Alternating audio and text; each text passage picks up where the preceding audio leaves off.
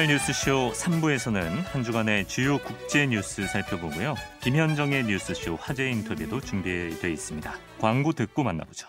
네, 세계는 하나 국제 문제 전문 저널리스트 구정은 기자와 함께합니다. 어서 오십시오. 안녕하세요. 자, 지금 우크라이나를 둘러싸고 러시아와 서방의 움직임이 심상치 않은 그런 상황입니다. 실제로 미국 조 바이든 대통령이 러시아가 우크라이나로 밀고 들어갈 수 있다 이런 얘기를 직접 했다면서요?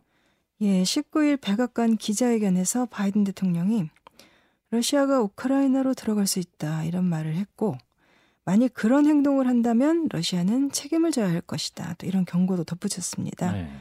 그러니까 군대를 우크라이나 부근에 배치한 그 블라디미르 푸틴 러시아 대통령의 행동이 경제적인 파장을 가져올 것이다. 그러니까 달러화 금융 결제 제한 같은 이런 제재를 더 가하겠다라고 어, 경고를 한 거겠죠. 금융 제재 카드까지 언급을 음. 했는데 일단 지금 우크라이나 접경 지역에 러시아군이 대규모로 배치돼 있는 거죠. 미국과 유럽 언론들을 보면은 현재 그 우크라이나와 접경한 그 러시아 국경지대에 러시아군 10만 병력이 주둔 중이라고 하고요. 네. 또 러시아가 그 합동 군사 훈련을 위해서 최근에 그 옆에 있는 벨라루스로 이제 군대를 이동을 음. 시켜놨습니다. 그래서 어떻게 보면은 서방의 시각에서 보면은 우크라이나를 뭐 북쪽, 동쪽, 남쪽에서 어. 좀 포위를 한뭐 예. 이런 상황이라고 해석을 할 수도 있는데요. 네. 다만 이번 회견에서 바이든 대통령은 이렇게 러시아의 만일의 군사 행동, 우크라이나 영토 진입까지 예측을 하면서도 뭐 소규모 침공이 될 거다. 이런 말을 했어요. 음. 그래서 뭐 나토 북대서양 조약 기구가 이제 군사적 대응에 뭐 일사불란하게 대응할 뭐 그런 상황은 아니다 이런 말도 했고 네. 이렇게 되면서 지금 우크라이나야말로 정말 발등에 불이 떨어졌죠. 그래서 바이든 대통령 기자회견 끝나자마자 뭐 급히 미국 정부와 고위급 접촉을 가졌다고 미국 언론들이 보도를 했는데 예. 우크라이나 쪽 입장에서 보면요 당장 위협을 받고 있는데 미국이 뭐 큰 침공, 작은 침공 아. 이런 걸 좀 구분을 하면서 좀 나, 예, 나서서 네. 대응하지 않을 것 같은 태도를 보이니까 이제 우크라이나는 다급해진 거죠. 아 그렇군요. 자 이렇게 우크라이나를 두고 사실 지난해부터 계속 시끄럽지 않았습니까? 그래서 사태가 그동안 어떻게 진행된 것인지 한번 정리해 보면 좋을 것 같습니다. 지난해 바이든 대통령 취임 때부터 그 이후로 계속 미러 관계가 좋지 않았습니다. 네. 그러니까 취임 두 달도 안 된 지난해 3월 17일에 바이든 대통령이 미국 언론하고 인터뷰를 하면서 그때 푸틴 대통령을 살인자, 킬러라고 지칭한 일이 있었어요. 예.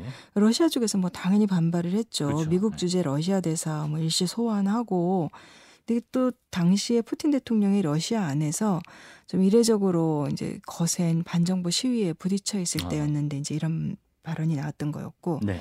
그러고 나서 얼마 안 있어서 3월 30일에 러시아가 우크라이나 쪽으로 이제 군대를 이동을 시킨 거죠.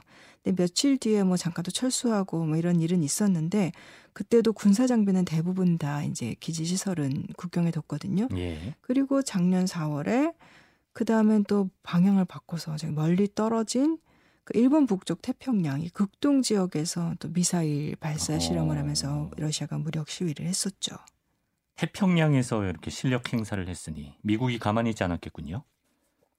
그러니까 미국이 그러고 얼마 안 있어서 작년 4월에 2020년 그러니까 미국 대선에 개입했다는 이유를 들면서 러시아 외교관 10명을 추방을 해버렸습니다. 네. 그리고 뭐 러시아인 그 개인 32명 그리고 또 기업들도 제재를 했고 근데 러시아가 2014년에 우크라이나의 그 크림반도를 병합을 했잖아요. 네. 근데 그 이후로 계속 미국의 제재를 받고 있었고 또 2020년 8월에는 그 러시아의 반푸틴 정치운동가로 유명한 알렉세이 나발리 인권 변호사죠. 음. 이 나발리가 독살을 당할 뻔한 일이 일어나면서 그 뒤에도 또 러시아에 대한 제재를 늘렸거든요. 예. 그러다가 대선 개입으로 다시 제재를 추가한 거예요. 이 푸틴 정부도 그때 뭐 러시아 주재 미국 대사를 이시 출방하면서 맞섰고요.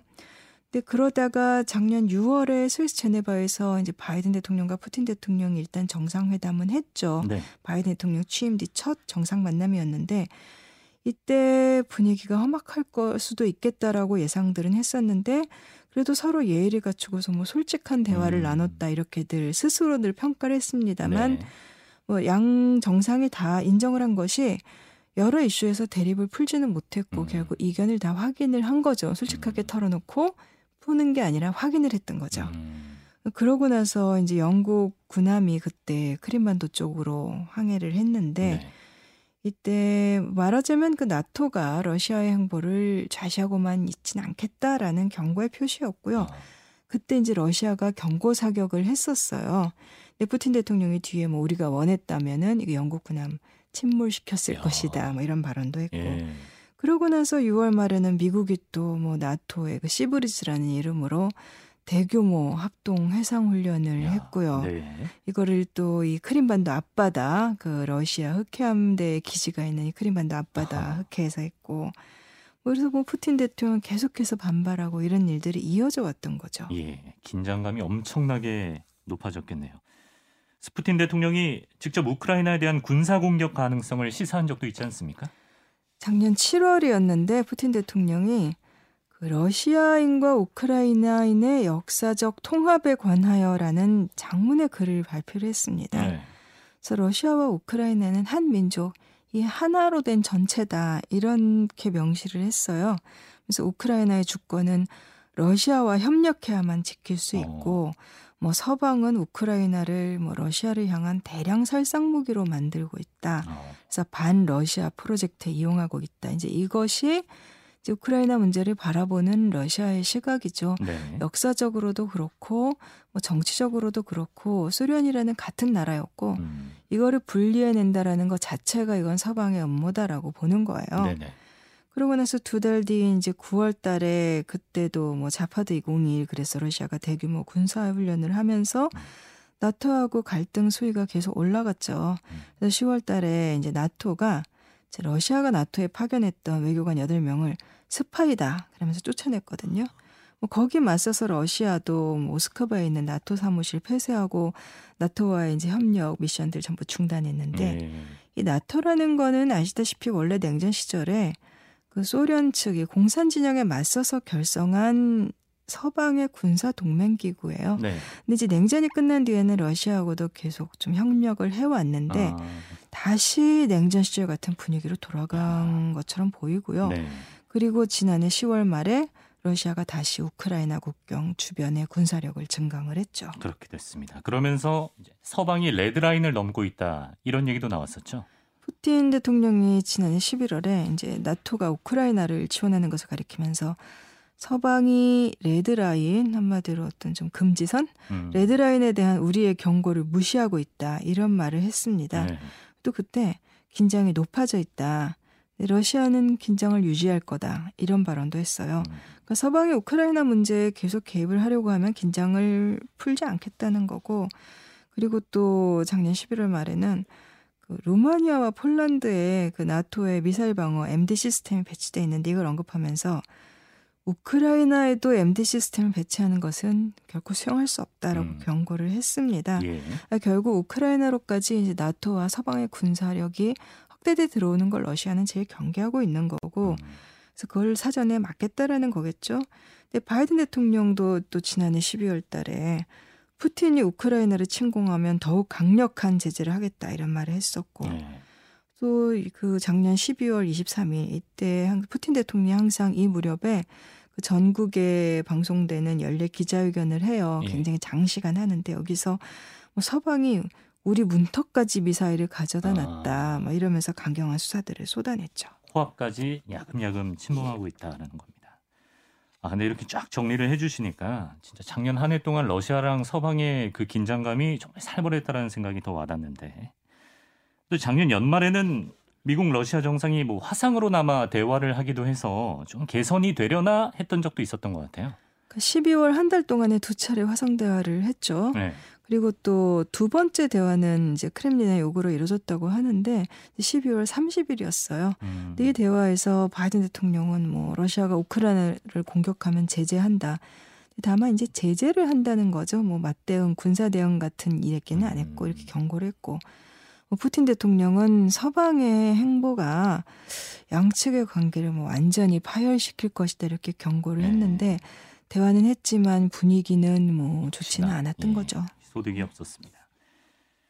자, 지금까지 뭐 러시아와 서방의 갈등 이렇게 표현을 했습니다만 사실 미국과 유럽 사이에도 이 문제에 대해서 생각 차이가 좀 있다면서요. 에마니엘 마크롱 프랑스 대통령이 19일에 뭐라고 했냐면 이제 전쟁이라는 가장 비극적인 일이 일어날 가능성이 있다 이렇게 경고를 하면서 미국에 의존하기보다는 유럽 연합이 러시아와 직접 만나야 한다라고 어. 말했습니다. 예. 그러니까 미국이 크렘린과 협상하는 것도 좋지만 그것만으로는 충분하지 않고 유럽이 목소리를 내야 한다는 건데 올 상반기 이제 6월까지 프랑스가 유럽연합의 의장국이에요. 네. 그래서 마크롱 대통령이 이날 그 유럽 의회가 있는 스트라스부르에서 이제 임기를 시작하면서 연설을 한- 한 건데 네. 러시아와의 신뢰를 얘기하려면 우리가 대화를 요구하는 그런 입장에 서야 된다 이런 걸 음. 강조를 했습니다. 근데 유럽연합이 최근에 뭐 러시아, 미국, 나토 그다음에 유럽 안보협력기구 이렇게 이루어지는 대화에는 참여를 하지 않았거든요. 네. 그러면서 마크롱 대통령은 미국과 러시아가 중심이 된 협상보다는 이제 러시아와 유럽 간의 사자 회담을 좀 바란다고 음. 이야기를 했습니다. 사자 회담이면 어떻게 사자입니까? 러시아와 우크라이나 두 당사국하고 예. 독일과 프랑스 아, 독일까지. 예, 음. 그렇게 만나는 사자회담이에요. 이걸 이른바 노르망디 형식이라고 하는데 네. 그러니까 2014년에 그 2차 대전 승전 기념식이 항상 유럽이 대규모로 여는데 네. 이때는 이제 러시아가 옛날 옛소련 시절에는 같은 승전국 동맹이었기 음. 때문에 보통 러시아도 그 전까진 많이 참석을 했었어요. 네. 그래서 2014년까지는 러시아도 함께 참석을 했는데 그해 봄에 이제 우크라이나 그 크림반도를 러시아가 합쳐버렸고 음. 또 우크라이나 동부에 돈바스란 지역이 있는데 거기가 러시아와 접경한 지역이에요. 네. 근데 이제 러시아 지원을 받는 무장 세력, 우크라이나 정부 주장으로는 뭐, 뭐 이제 러시아군 군복만 갈아입은 사실상의 러시아군이다. 이게 들어와 가지고 우크라이나 정부군하고 그러니까 갈라져서 우리는 러시아 땅으로 들어가겠다라면서 아. 그쪽 동부 지역의 반군들이 정부군하고 교전을 해서 분위기는 굉장히 나빴던 때였어요. 예. 근데 이때 승전 기념식을 계기로 어쨌든 러시아가 참여하면서 이제 러시아, 우크라이나, 독일, 프랑스 간에 조금 협상 분위기가 조성이 음. 됐었어요. 네. 그래서 우크라이나 동부의 교전이라도 끝내기 위해서 뭐 2015년에 민스크 협정이라는 거 이런 것도 체결했는데 당시에 이 포맷을 지금 살리자는 게 마크롱의 제안이에요. 네. 뭐 미국도 유럽 쪽에서 이렇게 여러 목소리가 나오는 걸 알고 있죠. 이거를 뭐 미국 일방적으로 강요를 할 수도 없는 거고. 네. 그래서 동맹을 강조하지만 바이든 대통령도 이번 기자회견에서 나토의 좀 불일치 이런 걸 언급을 했고 또 마크롱 대통령도 또 연설에서 그 유럽연합 안에서도 회원국이 27개국이나 되는데 음. 우크라이나 문제를 놓고 다들 입장이 다르다는 걸 인정을 했습니다. 뭐 우리 안에 여러 국가들 사이에서도 이견이 있다. 음. 이게 사실 서방이 한 목소리를 내기가 지금 쉽지는 않은 거예요. 이해관계가 얽혀 있어서 독일은 어떤 입장이에요? 그러면?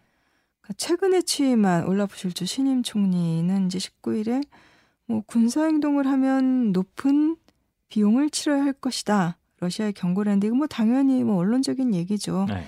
이것도 전에도 말씀드렸지만 이제 러시아산 가스를 들여오기 위한 그 노르드 스트림 2 파이프라인 음. 문제가 또 걸려 있고 또이 문제가 있고. 예. 그 독일과 러시아의 이해관계는 딱 잘라서 미국처럼 뭐 일방적으로 그렇게 대립으로 치달을 수 없는 관계잖아요. 네. 그래서 숄츠 총리는 뭐 우크라이나 군사적인 문제와 관련해서는 모든 것을 논의해야 한다 이런 정도로만 현재까지는 말을 하고 있어요. 네. 이제 또 하나 유럽 쪽에서 미국의 신경을 건드린다라고 하면 벨라루스인데 그 러시아 후원을 받는 알렉산드르 루카셴코 대통령 뭐 지난해 민주주의를 요구하는 시위를 뭐 강경하게 진압을 했죠. 음. 근데 그 뒤로 러시아하고 더더욱 밀착을 하고 있거든요. 네. 뭐 사실상 이러다가 다시 러시아랑 합병하, 합병하 려는 거 아니냐 이런 아. 얘기도 많이 나오는데 네. 이제 17일부터 이제 여기서 그 러시아와 합동 군사 훈련을 하고 있는 거예요. 음. 그래서 아까 그 우크라이나를 포위하는 양상이다라고 말씀드린 게 이 문제 때문인데 네. 이제 바이든 정부는 벨라루스를 향해서 경고를 하고 있지만 이제 미국이 제일 우려하는 거는 이런 뭐 일시적인 군사 훈련을 넘어서서 네. 벨라루스가 러시아하고 더욱 밀착이 되어서 지금 러시아 군대라든가 심지어 핵무기까지 뭐 벨라루스가 아. 이제 자국 영토에 뭐 먼 미래일 수도 있겠지만 어쨌든 아. 뭐 주둔시키려고 하는 그런 움직임이 뭐 야, 실제로 좀 음. 조짐이 있고 그래서 그걸 굉장히 경계를 하고 있죠. 음. 좀 갈등 요소들이 군데군데 남아 있네요. 자, 그래도 뭐 서로 언성을 높이면서도 지금 미국과 러시아 간의 외교적인 접촉은 계속 이어지는 것 같습니다. 예, 그러니까 서로들 이렇게 시위를 하고 물러서지 않겠다. 좀 그렇게 벼랑 끝으로 가면서도 결국 이 전쟁이라는 거는 일어나서도 안 되고 쉽게 말할 수가 없는 거고 그렇죠. 아무리 소규모의 어떤 군사 행동이라고 해도 피해자가 나오고 전체적으로 영향을 많이 미치잖아요. 예. 지금 앤토니 블링컨 미국 국무장관이 그 21일 세르게이 라브로프 러시아 외교장관과의 회담을 앞두고서 18일 우크라이나 키예프로 갔습니다. 가서 우선 그 볼로디미르 젤렌스키 우크라이나 대통령과 만나서 뭐 미국의 지지 입장 확고하다 좀 안심을 음. 시켜주고 그다음에 베를린에서 독일, 영국, 프랑스 외교관리들하고 만나고 네. 그다음에 스위스 제네바에서 라브로프 장관과 만나는 일정인데 작년 12월에 러시아가 그 우크라이나 문제 등과 관련해서 그 한마디로 나토가 우크라이나로까지 확장하려고 하지는 말라.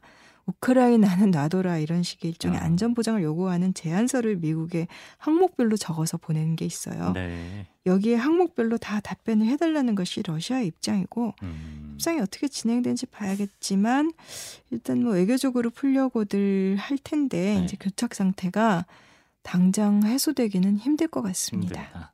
아직은 뭐 끝을 가늠할 수 없는 그런 국면이다. 네, 여기까지 소식 알아봤습니다. 국제 문제 전문 저널리스트 구정은 기자 함께했어요. 고맙습니다. 감사합니다.